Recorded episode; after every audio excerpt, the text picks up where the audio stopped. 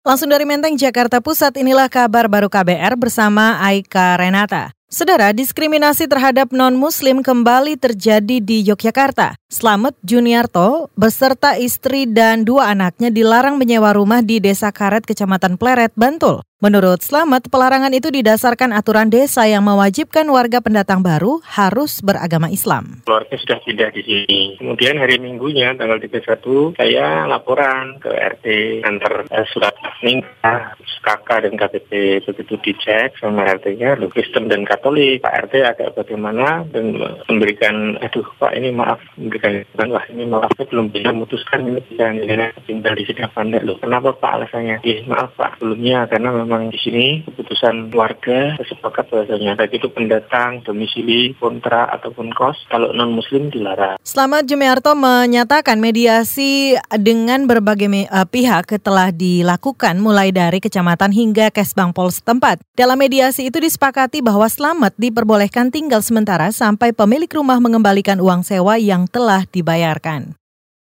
Kita beralih, Badan Perencanaan Pembangunan Nasional Bapenas mengusulkan pengelolaan perikanan diserahkan kembali ke daerah melalui 11 Komite Wilayah Pengelolaan Perikanan atau WPP. Usulan ini untuk menanggapi rencana Menko Maritim Luhut Panjaitan yang ingin mengizinkan penggunaan cantrang. Rencana ini bertentangan dengan kebijakan Menteri Kelautan dan Perikanan Susi Pujiastuti. Deputi Bidang Kemaritiman Bapenas Arifin Rudianto menyatakan konsep WPP memungkinkan kebijakan soal cantrang diberlakukan berbeda, tergantung karakteristik tiap wilayah. Nanti akan kita mulai dengan pengambilan kebijakan yang berbasis ilmu pengetahuan, science based policy.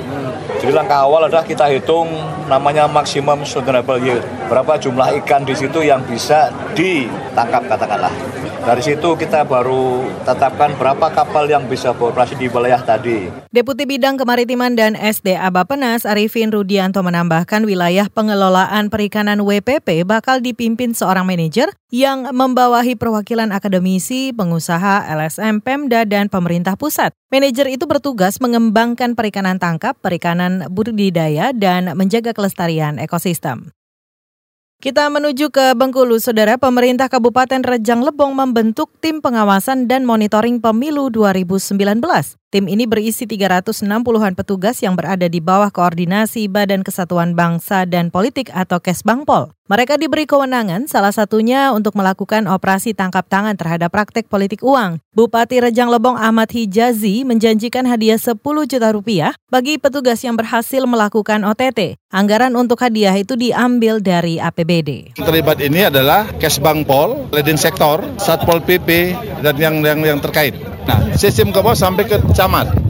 Camat, lurah, dan kades. Dan tokoh masyarakat yang terlibat di dalam pencegahan dan pemantauan. Nah, masalahnya petugas yang ter, sudah ter SK atau yang didaftarkan menjadi petugas boleh menangkap langsung sebagai OTT. Di samping dia menunggu laporan dari masyarakat. Jadi nanti kalau ada OTT, dia boleh. Dia juga dapat hadiah 10 juta. Hari ini Saudara Pemerintah Kabupaten Rejang Lebong menggelar deklarasi tolak politik uang, berita bohong atau hoax, dan ujaran kebencian pada pemilu 2019.